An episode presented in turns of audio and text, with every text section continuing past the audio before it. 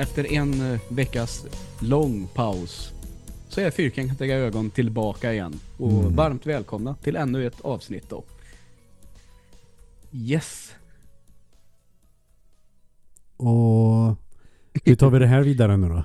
Ja, eh, vad har du spelat den senaste tiden? Var ska jag börja någonstans? Ah, är det mycket grejer? Nej, jag skojar bara. Jag ska på riktigt den här gången fatta mig ganska kort. Eh, backlog är det som gäller. Eh, Xenogears tar jag mig vidare i nu.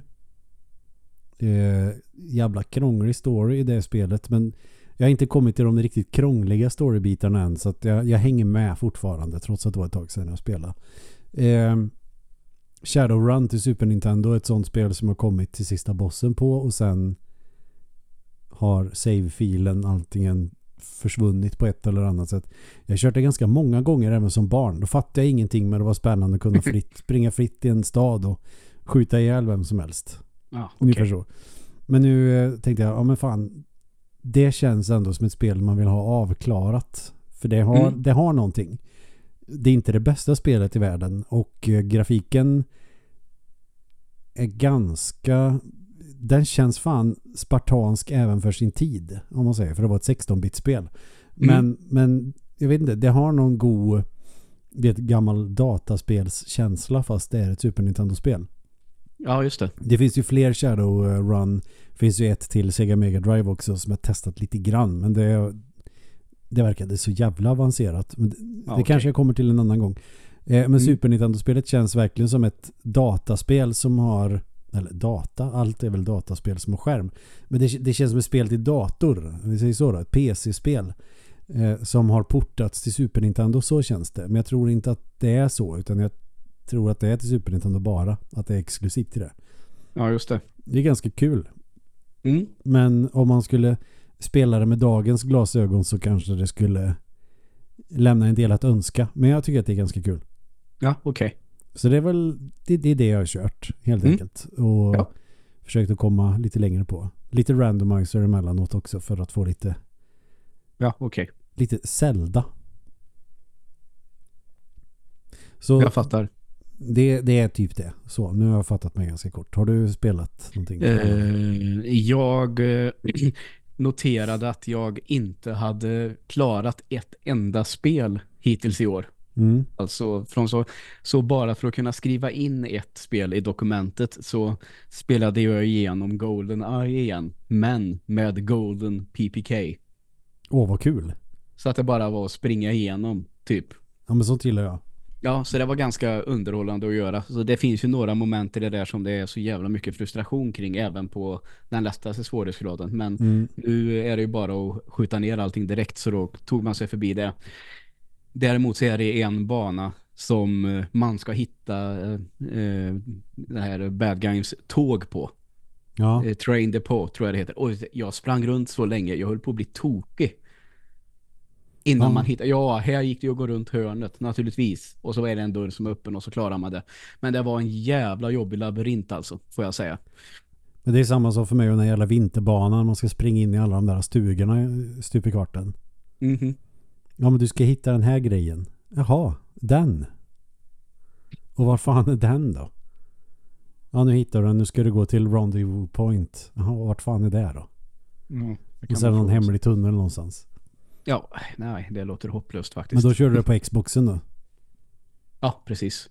Mest för att bara få det gjort lite så för att kunna skriva in ett. Men jag tyckte att det var ganska underhållande faktiskt. Ja. Eh, sådär. Och så när man spelar det på det sättet så går det ju rätt snabbt. Så det, det är kanske lite barnsligt att vilja skriva in ett spel på en sån eh, lista. Men ja, ja. Jag kom på mig själv med att sätta tänderna i isbitar där. och Hoppas inte krasa för mycket i micken. ja det är säkert Jag är för fara. avslappnad nu helt enkelt. Mm. Nej men jag ska nog också köra igenom det på Xboxen. Jag har kommit en bit på det. Men det är ju det här jävla uppdraget när du ska skydda är det Natalia hon heter? Ja, precis. Det var det jag menar. mm, Frustration. Ja, när hon ska stå och knappa på någon dator. Det kommer massa soldater som man ska skjuta. Mm. Hon lyckas ju alltid feppla bort sig på något sätt så att hon blir ihjälskjuten. Ja, precis. Eftersom det är sådär bra AI eller sån här när du ska eskortera en annan karaktär ut från något, något ställe. Mm. Och de springer iväg och fastnar i dörrar och fan vet vad. Ja, precis. Men annars, jag tycker det är ganska kul fortfarande. Ja, det tycker jag också faktiskt. Så det, eh, men nu känner jag, nu körde jag det en gång förra året och en gång i år. Nu känns det som att det är dags att avinstallera faktiskt. Jag tror inte Mm. att jag kommer spela det så mycket mer. Å andra sidan kan det i och för sig ligga kvar då. Det spelar väl ingen roll så sett. Men Du ska inte Nej. köra på 007 svårighetsgraden eller vad det heter. nej, det kommer jag inte att göra. Det vet jag att vår kära kamrat Räven har ju kört igenom det på det. Och hur man orkar det. För det är väldigt mycket som bara... Visst, man måste vara bra. Men det är väldigt mycket tycker jag som bara kräver tålamod. Mm. Och det är jävligt imponerande att ha det tålamodet. Nej, Jag, jag saknar det totalt faktiskt. Mm. Precis. Har man sett Men- någon bra film? Nej, men annars så har ju Playstation kört ett sånt där State of Play då. Mm. Och eh, visat upp lite nya spel. Och där tänker jag kan nämna några stycken. Ehm, de visade ju upp nu eh, Combat och jag tror första gången eh, rörligt på riktigt gameplay från Silent Hill 2 eh, remaken. Mm. Eh, jag har tittat på det och jag får väl lite känslan av att det känns väldigt, väldigt inspirerad av det Capcom har gjort med de Resident Evil-spelen. Det var bra. Ja, men det ser lite styltigt ut. Det ser inte ut att vara riktigt, riktigt på samma nivå. Å andra sidan så fick vi inte ens ett releasedatum så animationer och sånt kanske de hinner putsa på lite mer. Jag tyckte det såg lite stelt eller lite rough ut om man säger så. Men är det i något alfa-stadium eller beta? Eh, ja, någonstans mellan alfa och beta skulle jag tro. Det är svårt att säga. Jag tror inte att de är redo för att liksom låta folk testa en beta till exempel. Nej. Men de har nog passerat alfa måste de ha gjort. Mm. Eh, men det är två år sedan det utannonserades första gången tror jag och eh, inte ens ett datum tror jag många reagerar på att det kändes lite snålt. Eh, kan jag i och för sig förstå då. Men Ja, för man börjar ju undra, började de jobba med det för två år sedan då? För då kan jag ju förstå att man inte har kommit så långt. mm, Eller om de har jobbat på det länge men de var ändå säkra på att kunna utannonsera det för två år sedan. Att ja men det här jobbar vi på nu. Ja.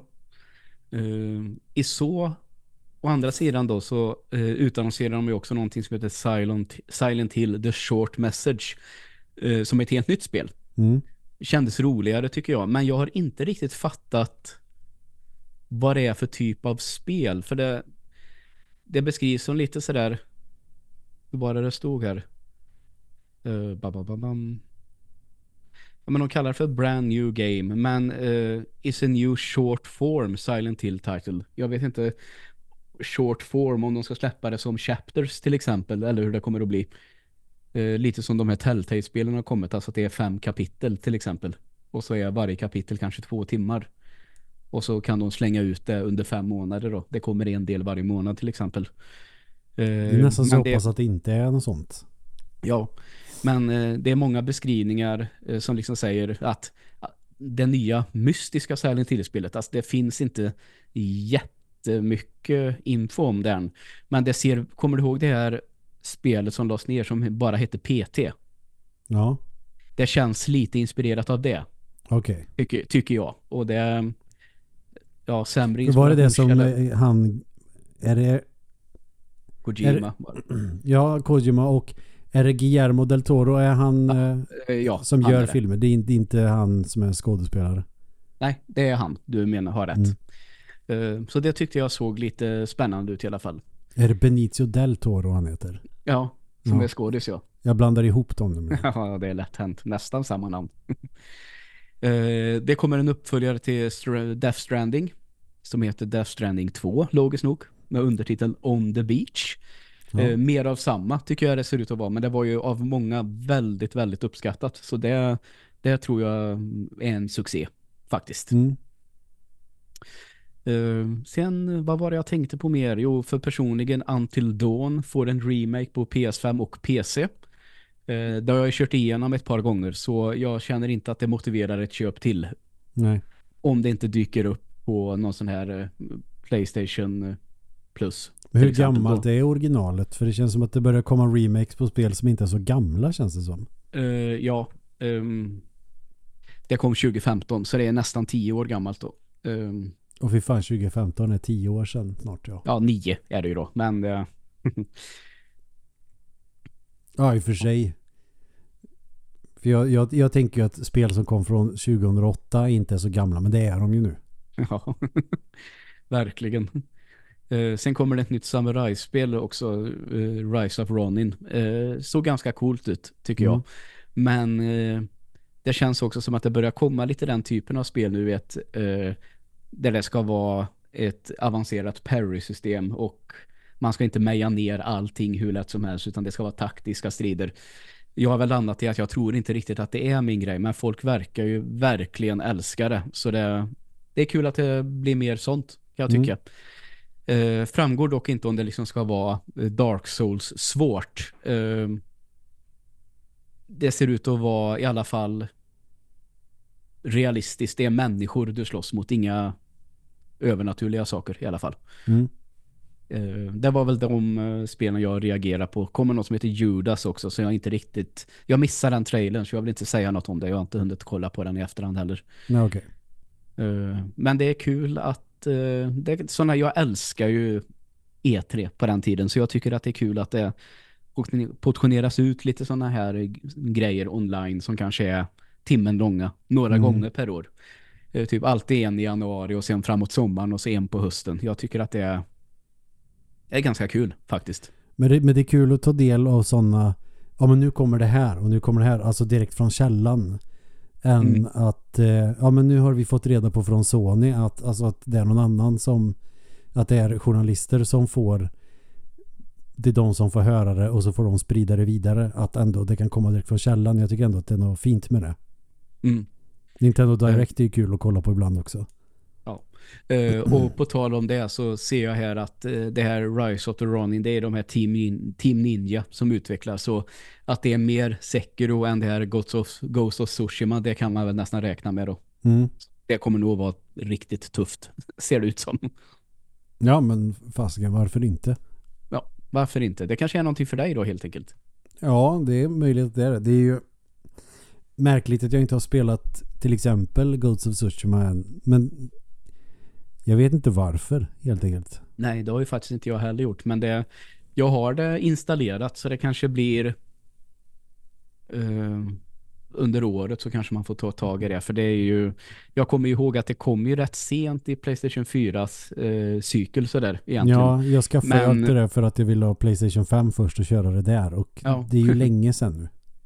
Men jag kommer ihåg att när FZ utsåg de här var det de generationens 20 bästa spel och då med generation så menade de ju till PS4 och Xbox då. Mm. Då tror jag för mig att det är, trots att det släpptes så sent, hade det bara varit ute några månader. Eller trots allt, alltså, eller kanske på grund av att folk har det i minnet. Men det kom ju rätt högt på den listan. Mm. Så man kan ju tänka sig att det är ett riktigt, riktigt bra spel.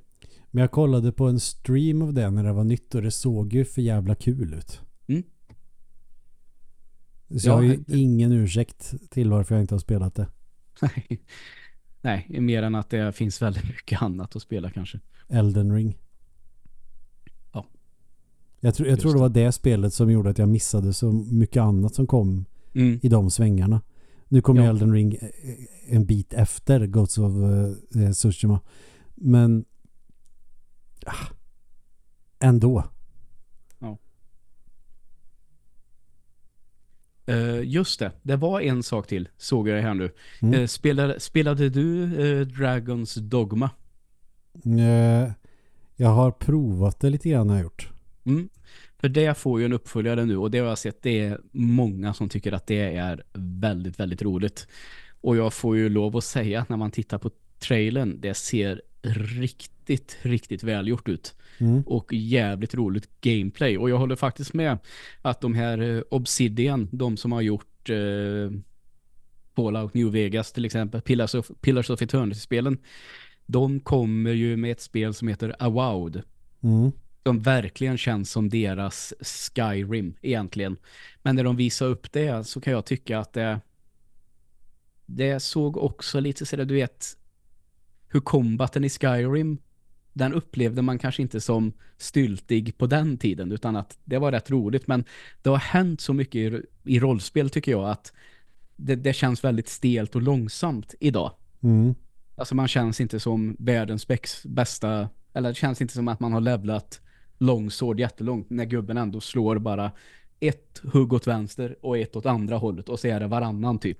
Det känns Lite inte det. lika tärningskastar rollspel som försöker översättas i någon actionkontext. Nej, exakt. Bra sagt. Och lite samma känsla fick jag av det här Awowed. Och de har jag kände ändå när jag såg den trailern, men det kanske hör till lite då. Men det kan jag ju säga, när man har sett hur Dragons Dogmas combat ser ut så nej, jag tror att det hade gått att göra mycket coolare.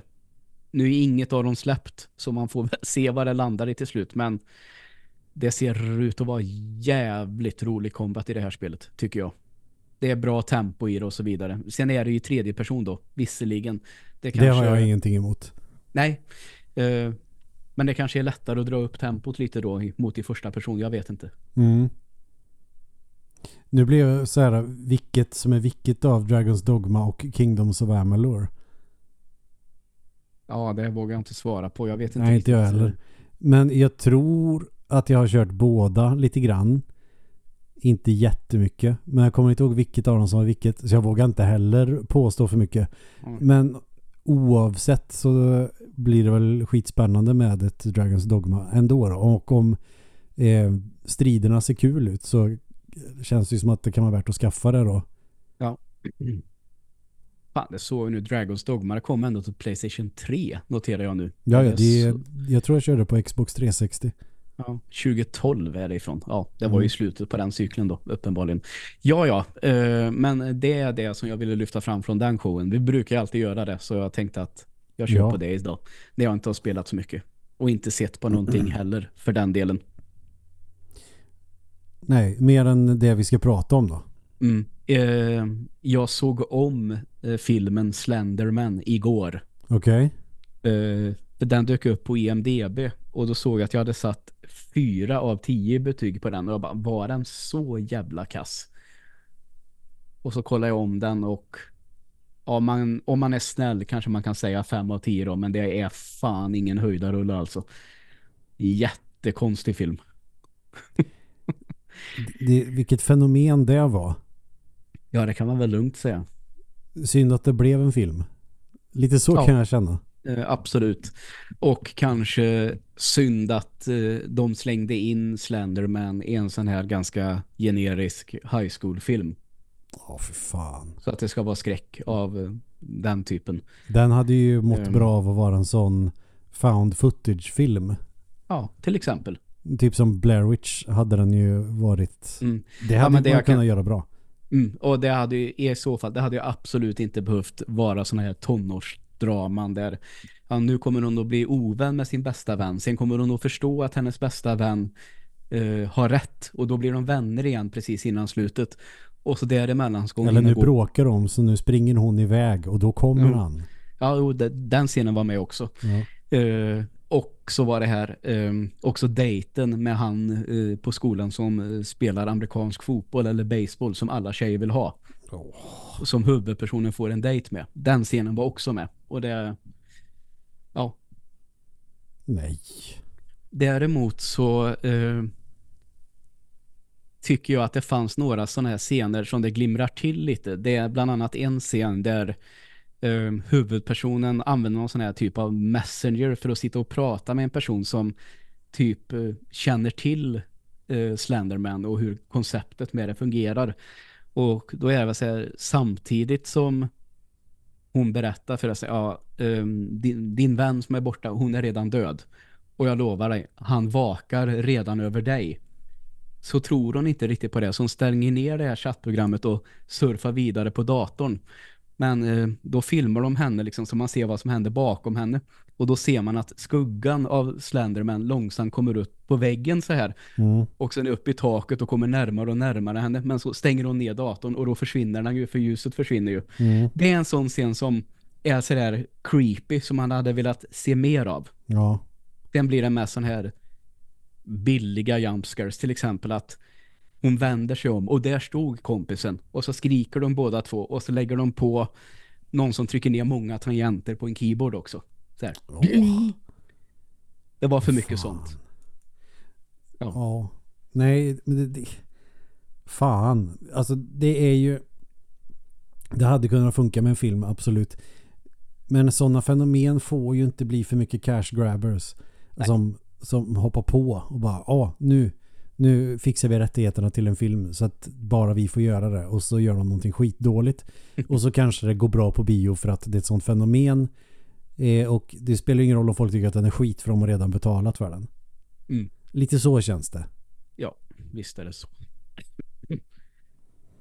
Men sen så ser man så här att eh, den är rätt billig att göra. Den kostar 10 miljoner dollar att spela in och spelar in 51. Jag tänker att det låter inte så mycket, nej, men det är fem gånger budgeten. Det är inte alltid man tänker på det liksom. Som det de fick på personer som ville se den bara för att de eh, kände till fenomenet. Mm. Förmodligen. Ja, just det. Man ska säga att det är ändå Det en crash, crash, ja, en crash cab som går hem liksom. De går fem gånger fem gånger plus på Mm. den filmen. Liksom så. Och det var väl säkert det som var tanken. Mm. Exakt. Yes, eh, ska vi nu prata om det som vi egentligen skulle ha pratat om förra veckan? För det finns ju en anledning till att det inte blev någon inspelning på torsdagen och sen eh, var jag ute på lite äventyr på fredagen och till och med glömde höra av mig till Ja, dig. jag Men jag, tror- blev sjuk på fredag kväll så vi hade inte Jaha, nej, nej, kunnat lösa okej. det i alla fall. Jag har varit sjuk hela helgen och i måndags. Jävligt eh, olägligt. Ja, Feber okej. igen givetvis. Ja, såklart. Men eh, vi var ju i alla fall och tittade på dokumentären eh, Ett hjärta är alltid rött Mm.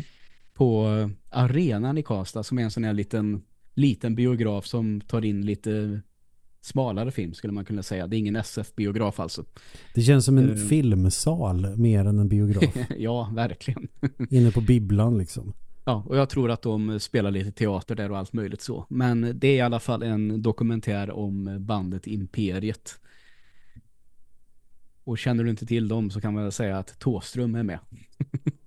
Och vet du inte en tåström är så kan du stänga av podden och vänta en vecka. ja, verkligen.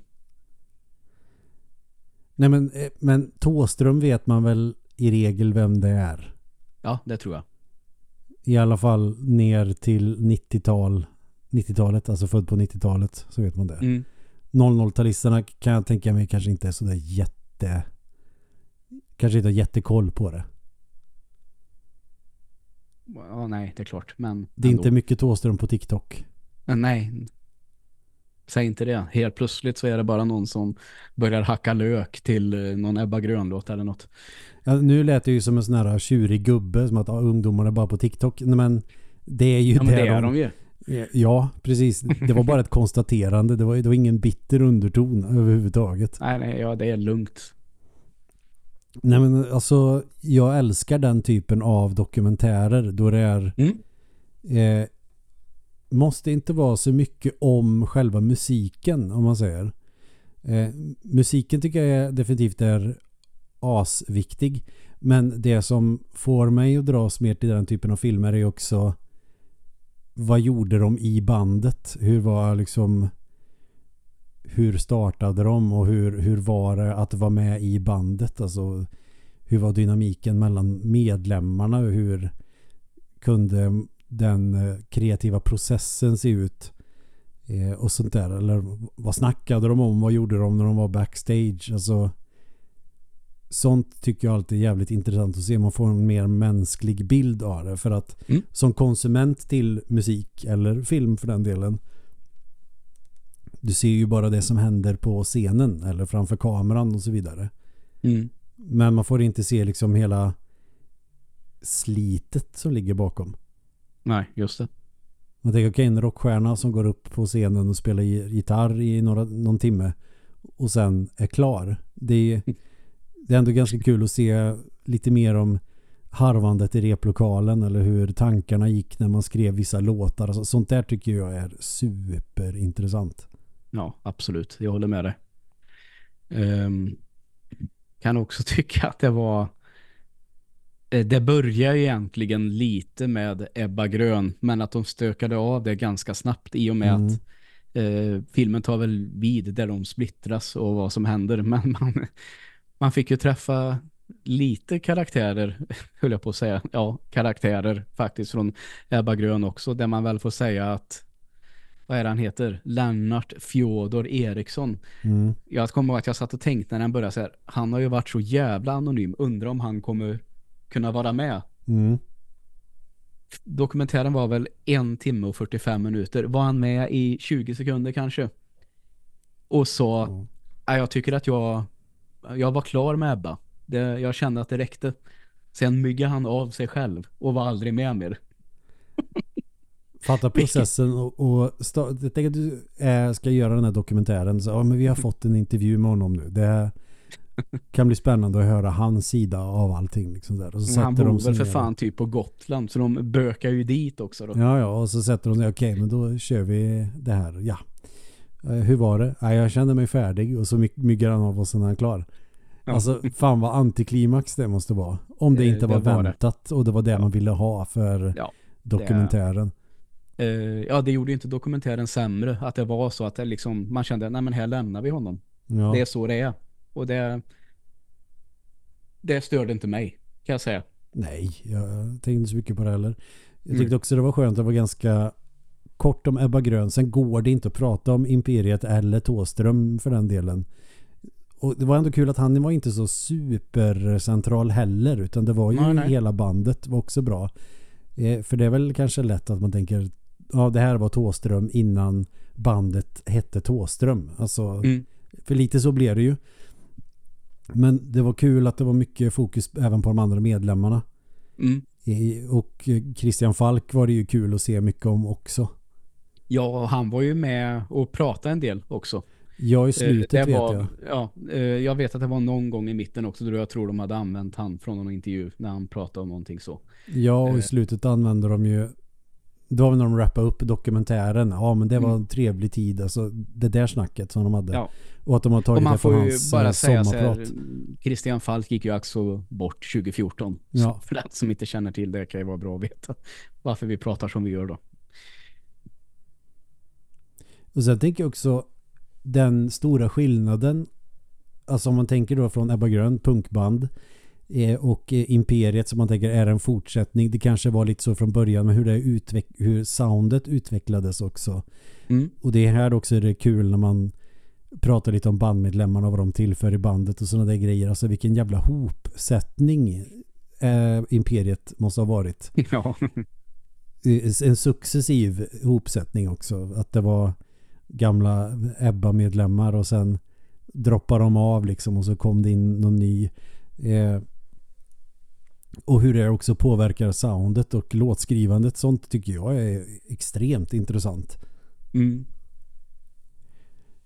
För jag tänker ändå Imperiet som ett helt annat typ av band.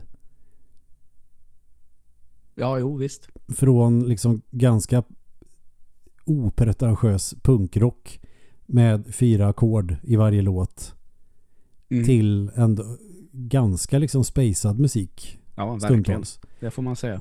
Och liksom jävligt kompetent skrivna låtar kan jag tycka. Mm.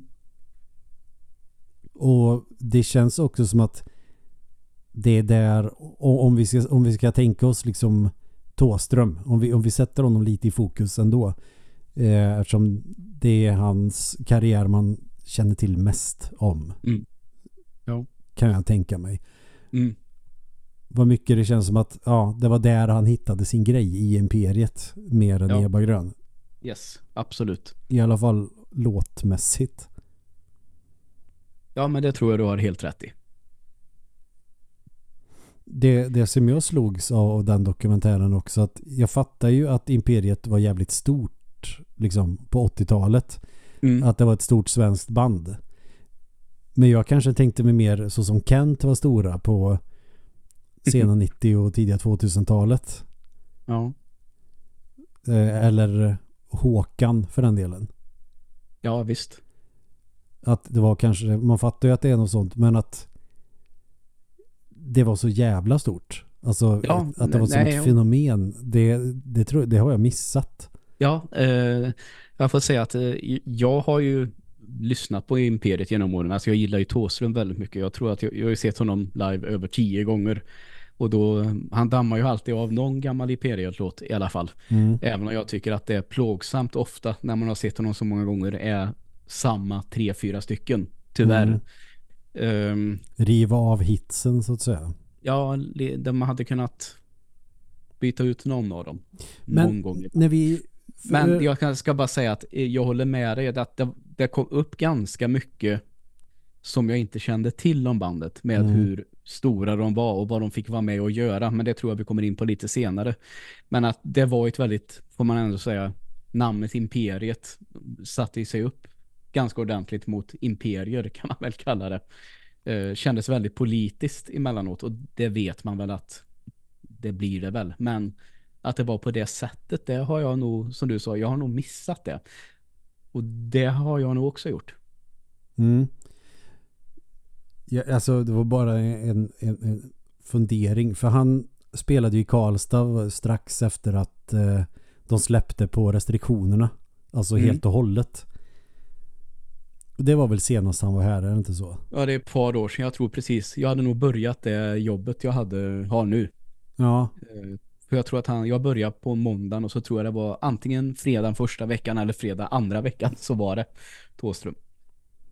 körde de inte den Coca-Cola Cowboys då? Och att det var typ första gången på länge han hade kört den live? Det Eller är, är, är det en sån låt som man alltid river av? Eh, inte jätteofta, så det, det kan nog stämma att han spelar den då. När vi såg honom. För den, var, den, den, var ju, den tyckte jag ändå var kul att se live. Annars blir det så, Mm. okej nu är det Imperiet spännande liksom. Men jag personligen är mer eh, fan av Thåström som soloartist än Imperiet. Mm. Ja, men så har det ju blivit för mig också. I, I och med att man aldrig fick chansen att se Imperiet naturligtvis. Så, eh, men det är framförallt, eh, som du säger, eh, Tåströms solokarriär som har fått mig att eh, lyssna på Imperiet. Mm. Nej, jo, det blir rätt. Ja, för mig var det, det var, det var lite trögstartat. Alltså jag hade ju hört Ebba Grön många gånger tidigare. mm. Men eh, Imperiet hade jag typ missat. Man kanske har hört låtar men inte lyssnat på dem. Man har hört dem men inte lyssnat på dem. Ja. Eh, och sen var det ju en klasskamrat som är på gymnasiet som eh, jag tror jag fick låna några Thåström-skivor. Han sa men jag tror faktiskt att du skulle gilla det här. Mm. Eh, och så eh, tänkte jag det här är ju skitbra. Jag fick låna Det är ni som är de konstiga, det är jag som är normal och Mannen som blev en gris. ja, Och eh, eh, det svarta fåret i hans eh, diskografi, den sista där, får man väl ändå säga. ja, det är min favorit. Ja, Men, det förvånar mig inte. Nej, eh, det är klart. Nu försöker jag vara edgy här igen. Nej då. Eh, eh, men jag tror väl lite så som eh, det har blivit med den plattan tror jag att eh, som du och jag kanske det kunde vara en av de första Thåström-plattorna vi hörde. Mm. Och då reagerar man på fan det här är bra. Och så vet jag, jag hade en lärare på eh, gymnasiet. Alltså, när jag nämnde den så sa han att han som har lyssnat på dem från start, kanske från Ebba via Imperiet och sen Tåström, Mm. så tycker han, ja, jag tycker att det är lite med den. Den är ju inte dålig, men han har gjort den här plattan några gånger nu. Ja. Alltså han tyckte att det var samma sak en gång till, fast eh, det är en sämre, sämre version av, av hans favoritlåtar. Lite så upplever han den plattan. Mm. Eh, och sen så kom ju den här Ske- Skebokvarnsvägen som blev mer akustisk och kanske där han bytte stil lite. Ja, där tappade jag honom lite. Och det kände ju han eh, eh, Björn, som han heter, att eh, det här var helt rätt väg att gå. Det är något helt, helt nytt. Nu fick han utlopp för en helt ny kreativitet igen. Mm. Han väljer att göra något annat. Det är väl det Eh. fina med soloartister att de kan eller eh, soloartist, det, han har ju ett band med sig såklart och han har ju gamla Imperiet snubbar som är med och skriver låtar om jag inte minns helt fel. Ja, och någon har varit manager och så mm, lite sådär. Men jag tycker det är ändå tacksamt att ha i alla fall sitt namn då som bandnamn eller artistnamn. att du kan släppa en platta som är helt annorlunda, en helt annan musikstil. För Mm. att det kanske är, ja, det är i alla fall samma person som sjunger. Är du med på vad jag menar? Ja, Och då gör ingenting. David Bowie, jag vet inte hur många olika typer av musikstilar den karln lirar liksom. Men ändå fick det Ja, funka. Mm. Fast å andra sidan, Queen var ju också ganska... Kunde ju också skifta en hel del och ändå låta som Queen.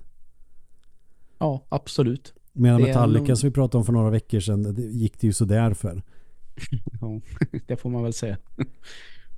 Där och då var det en fanbase som blev asförbannad. Men är det liksom en person som gör en viss platta så då funkar det att ha platta ett är hårdrock, platta två är syntpop. Då, då Mm. går det på något sätt. Ja, absolut. Det kan jag om. tycka. Kan jag tycka. Och det får man säga om vi så eh, runda av Thåström där så han gjorde ju några sådana akustiska plattor sen efter det men har ju bytt stil en gång till egentligen tycker jag och kanske inte gör rock slash punklåtar nu på det sättet men det är ganska tung industrirock Mm. eller är det krautrock de kallar det ibland Jag har ingen aning. Det, det som jag har hört med Thåström som var industri som jag tyckte var jävligt spännande det är just Peace, Love and Pitbulls.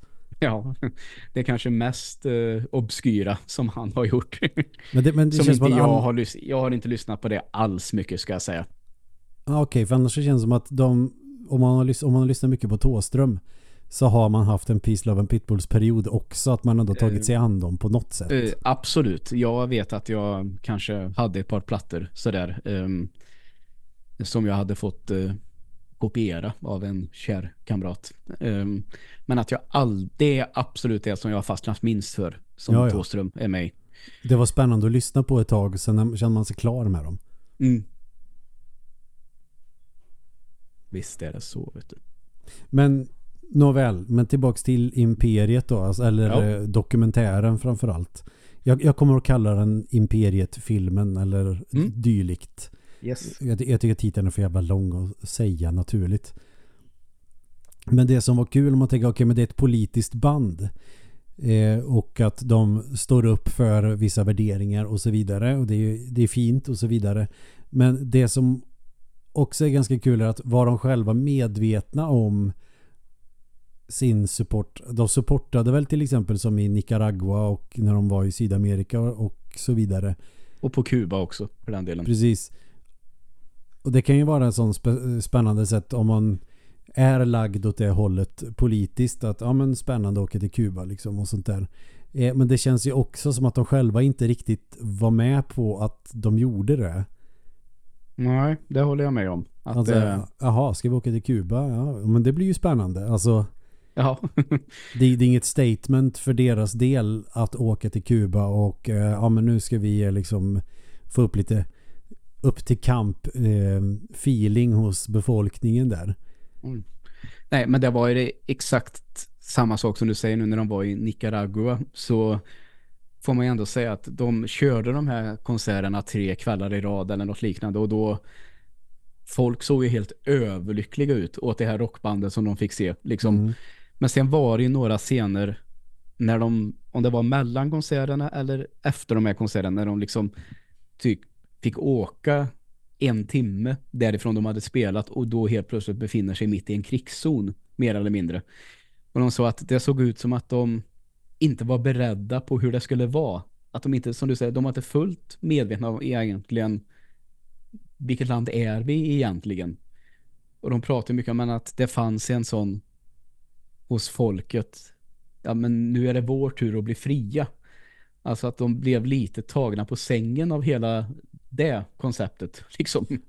Eller konceptet, men Ja, jag, tänker också att mer att de var eh, tagna av att ens åka utomlands överhuvudtaget. För det verkar ju inte som att det framgick ju ändå i dokumentären att det var inte så att det är någon eh, att, att de eh, har sålt plattor där, att de har blivit kända så här. ja, Men-. Och en arrangör som bara, men kan inte ni komma hit och spela och så drar de på en Sydamerika-turné eller sådär. Utan Mm. att det är Olof Palme, så du vi ska sprida lite kultur i Sydamerika, kan inte ni Ja. följa med? Ja, Alltså bara den grejen är ju Ja. jävligt fascinerande. Ja, jag tycker på sätt och vis kan man säga det låter lite lökigt kanske, men det gav ju också en bild av vilket land som kanske Sverige var där under 80-talet med Olof Palme som statsminister att Mm. man gjorde sådana grejer. Det är klart att Sverige kanske skänker mycket pengar och så vidare idag till exempel. När ingen Eh. annan gjorde det också får man Ja. också tillägga i Men att- hur det såg ut då. Skicka en sån, den typen av den typen av delegation kan man nästan kalla det som de skickar iväg med svensk kultur och statsministern det känns inte som Ulf Kristersson skulle göra idag. Nej, okej det är lite pissigt i Ukraina men för att eh, få upp soldaternas moral här nu så kommer vi att skicka ner och skulle man skicka ner för någonting då? Sara Larsson. Sara Larsson, Håkan Hellström och Thomas Di Leva. vilken, vilken jävla kombo. Ja. Nej, jag vet faktiskt inte vilka man skulle... Jo Det men det är de. att- Det är de. Det är Ja, de. ja okej. Men an, ans, det känns ju samtidigt inget ont om Sara Larsson på något sätt. Jag tycker att hon är en skithäftig artist med en jävla pipa. Mm. Men det känns som att hon inte skulle komma med... Hon skulle inte sprida samma tro till en publik kanske. Nej, inte som Imperiet gjorde för liksom här kommunistländerna på 80-talet.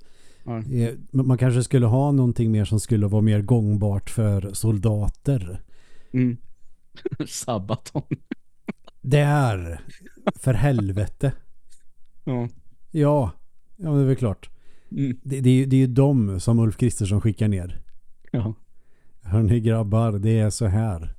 Vi behöver få upp lite stridsmoral i Ukraina och visa att Sverige stöttar dem. Kan inte Mm. ni hänga med mig ner? Eh, Sabaton live in Pripyat. Ja. Och hur man får se bandet, man får se Joakim heter han sångaren och hur han, Mm. får, han och Per står och skakar hand med eh, Zelensky. Mm. Och får sitta Medan med. är, medan det är dyra sarkofagen i bakgrunden.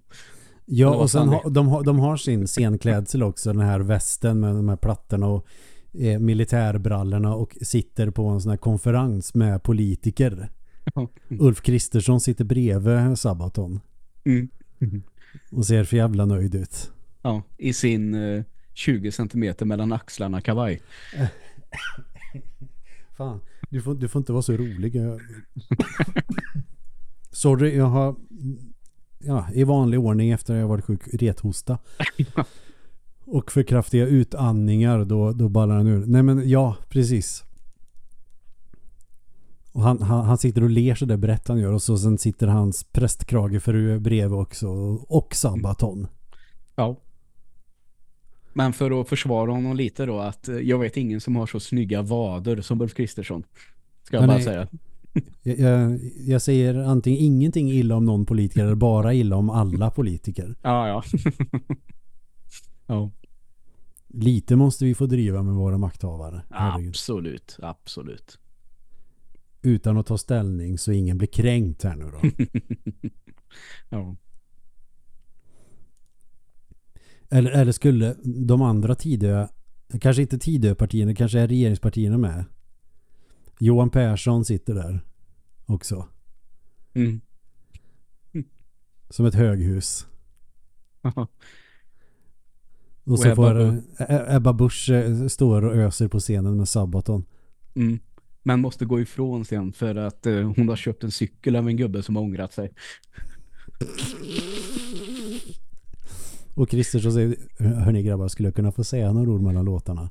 Eh, Ja, ja, ja det, det går alldeles utmärkt. Och så berättar han då, ja men vi kommer att fortsätta med vårt militära stöd till Ukraina. Vi kommer att skicka vapen och ni ska få Carl Gustav så att ni kan spränga ryssar så det står härliga till. Vi, vi, vi kommer alltid att stötta er. Det, bara så ni vet, Sverige kommer aldrig att glömma er och vi delar färg på flaggan och allting och Slava Ukraini och så vidare. Och bara, wow! Det hade varit på riktigt jävligt fett att se, ska tilläggas. Ja. Och sen så liksom vinkar han och går ut. Publiken är som galna och då drar de igång Primo Victoria. Fan vad cool. Jag hade på riktigt velat se det på riktigt. Ja, det hade varit ascoolt. Kan inte Ulf Kristersson och Sabaton åka ner till Ukraina och köra lite hårdrock? Mm. Det hade varit coolt. det, är mitt, det, det, är mitt tips.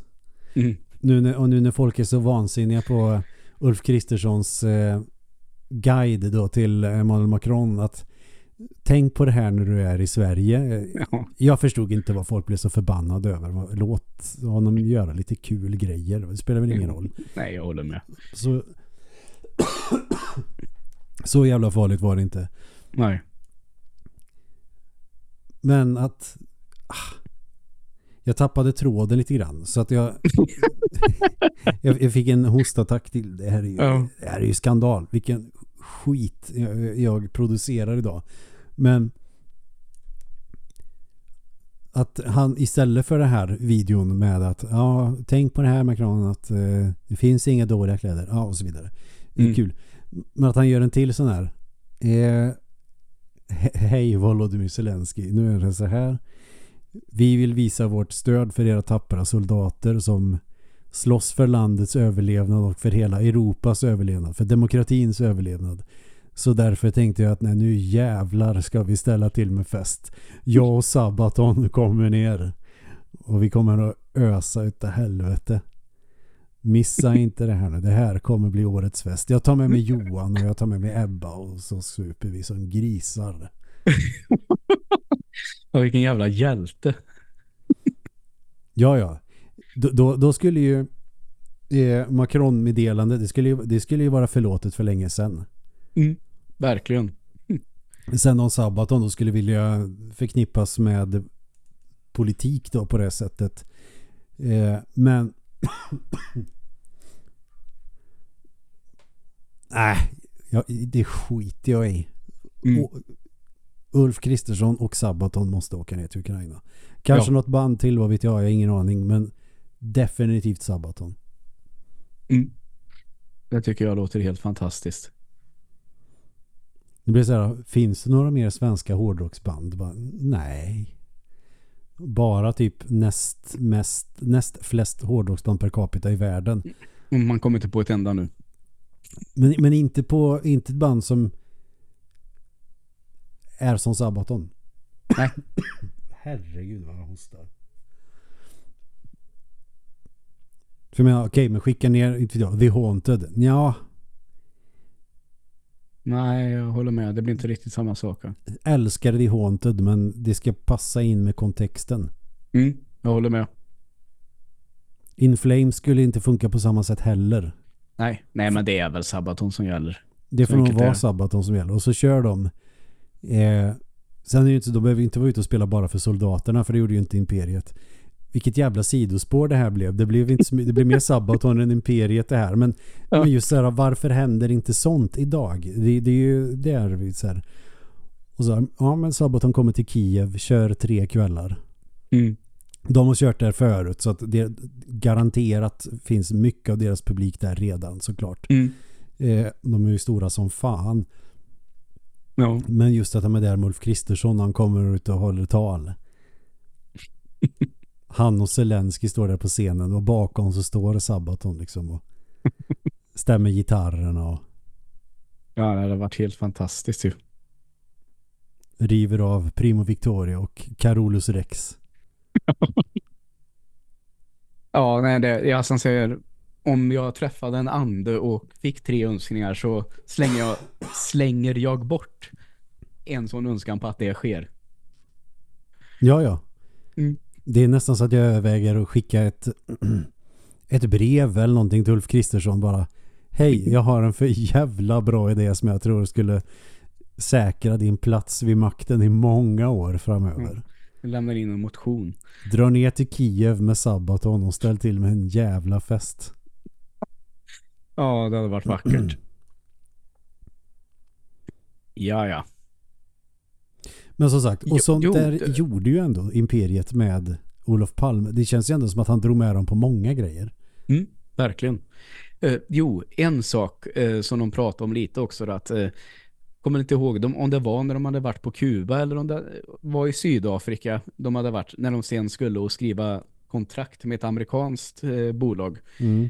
Um, Och de pratar lite om det här, ja, nu har vi kritiserat USA rätt mycket här genom åren. Och nu ska vi dit och försöka slå igenom att det kanske kändes lite ja, inte så rätt sak att göra för dem på något sätt. Men det är klart, får man chansen att slå i USA så tar man väl den.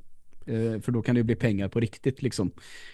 Men då reagerade jag på att de pratade lite i den dokumentären om att de, de var rätt slutkörda som band. Så de hade väl inte fokus på att spela in samma låtar en gång till. Men sjunga på engelska och översättningarna blir jättekonstiga och kanske fick en helt annan story i låten. Mm. En helt annan handling liksom.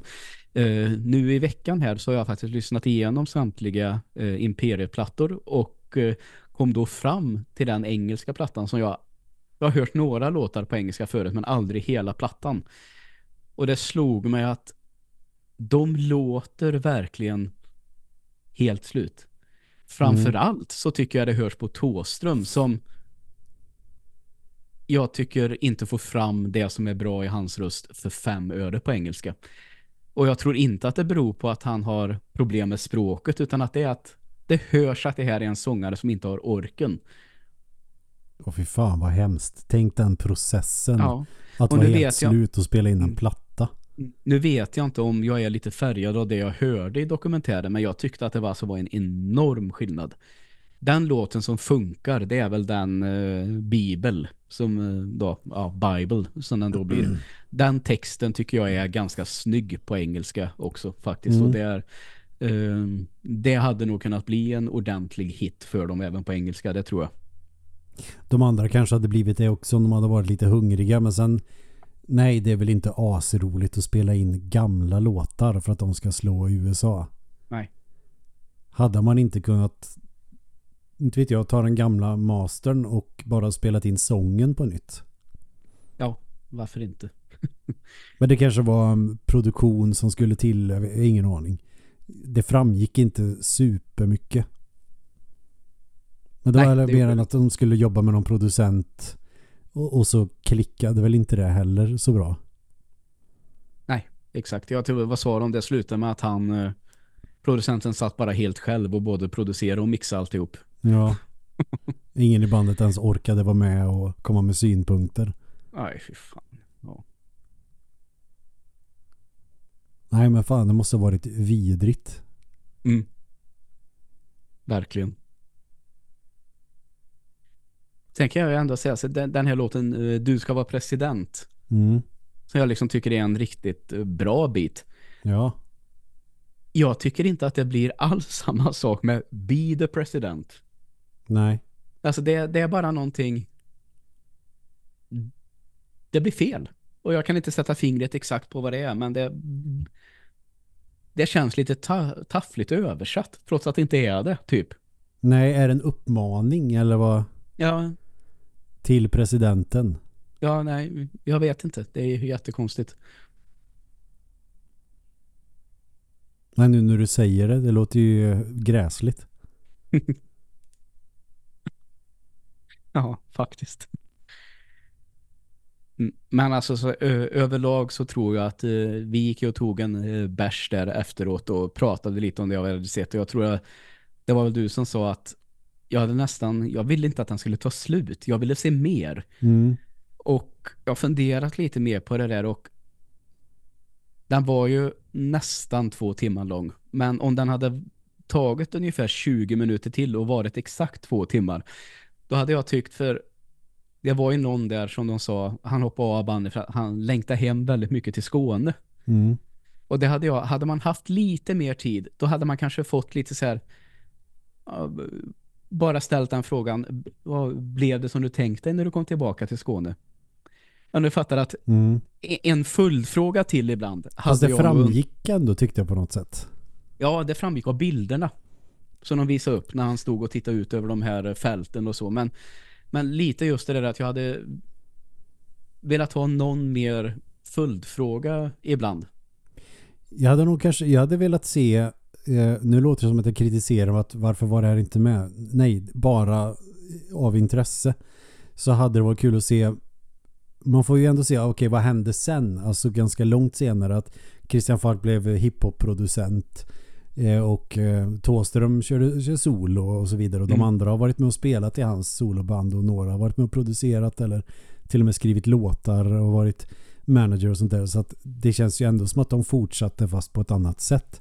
Ja. Men jag skulle vilja veta, okej, sen direkt när man lägger ner för med Ebba så kändes det ju mer som att aha, vi fortsätter fast vi heter något annat. Alltså vi, man öser på bara.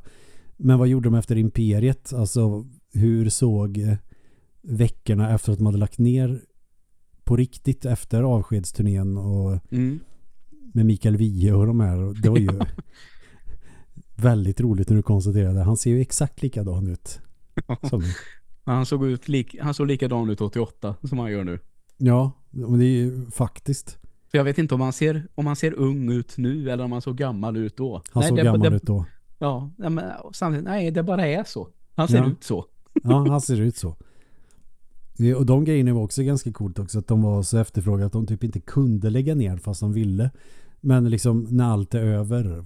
Vad gör Mm. de sen de senaste veckorna? Vad, vad går i deras huvuden? Att fan, vi kom jävligt långt. Vi har gjort allt det Mm. här. Vad händer nu? Alltså, jag, jag skulle vilja ta, ta del av deras tankar kring det mer.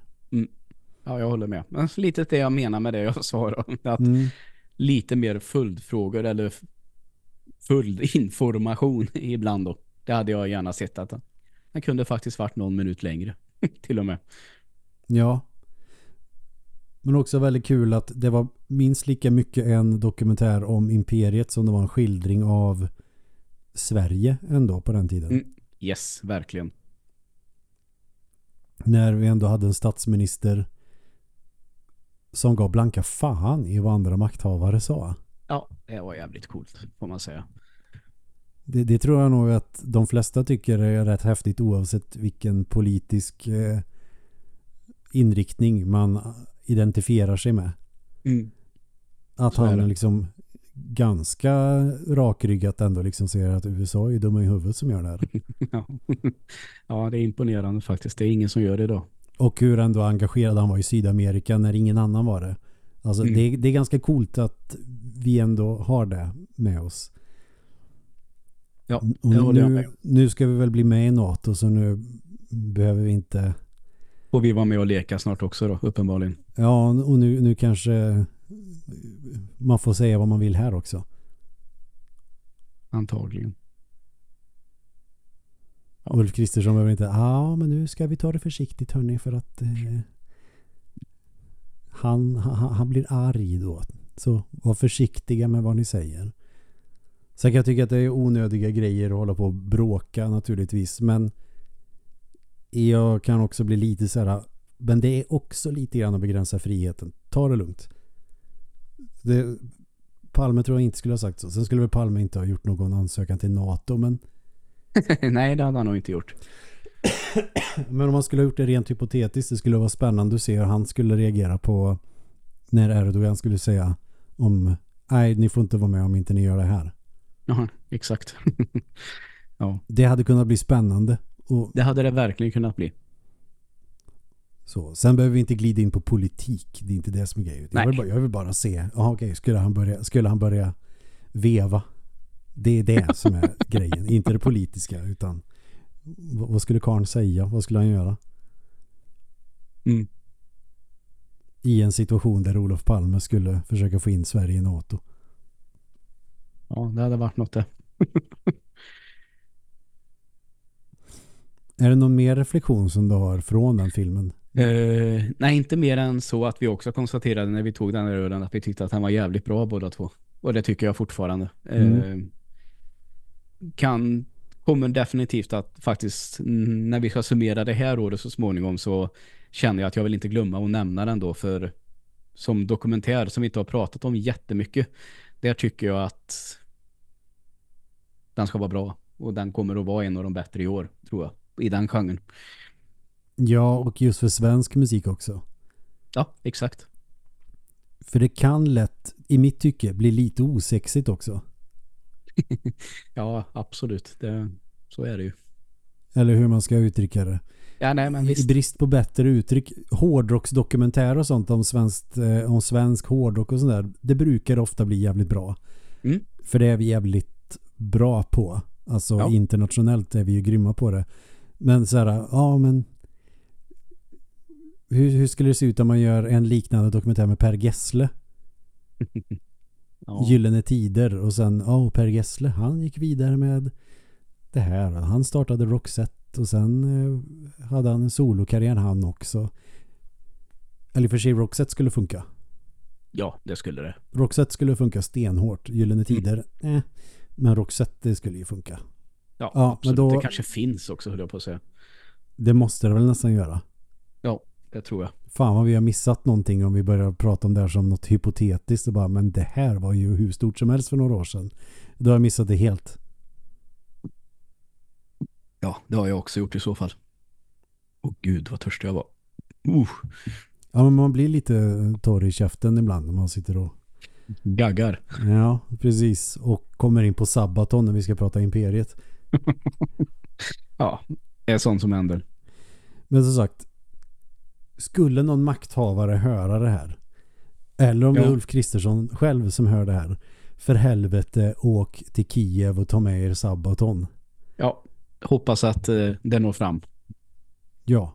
Och skulle det inte räcka med Sabaton, vilket det, det- det gör, men om man skulle vilja ha något mer dragplåster, ja men dra med Thomas Di Leva. Det hade blivit, han kan vara med och sjunga Primo Victoria. Det skulle vara en grej. Ja, det var, då kan jag dö lycklig sen, kan jag säga. Han, han kan stå där i, i vad är det han har på sig? vad heter Starong. det? Nej, jag vet inte. Jag har glömt namnet på plagget helt och hållet. Det här följer ju platt. Ja, men han står där. Han har liksom fräsig stil. Och Kaftan, heter det så? ja, där var det. Det var något på K. Vad säger? Ja. Kofta? Nej, kappa absolut inte. Kaftan. Han står där i kaftan, blommig kaftan eh, och håller upp ett äpple Mm. och pratar om liv och sådana där grejer. Och eh, Joakim Brodén river av Primo Victoria när han står där. Ja, det hade varit helt briljant att få se. Sabaton står och hoppar när de eh, kör sina tunga riff och så Mm. står Thomas Di Leva bredvid med ett äpple. Och sen kommer Ulf Kristersson in. Mm. Eller hur? ja, det hade varit jättehärligt. Det här måste ju hända. Mm. Men eh, då är vi väl klara där då? Ja, det tror jag att vi är. Så eh, vi får som, eh, som vanligt tacka så mycket för att ni har lyssnat på oss ännu en gång. Eh, tack för det. Och så lämnar jag över till min kära kollega här, Emil Öberg. Från oss alla till er alla. Nej. Är inte det lite provocerande när, när det inte är typ Kalankas julafton folk säger så? det är det. Nåväl, men då vill jag passa på att tacka alla tre gånger. Vi säger så här.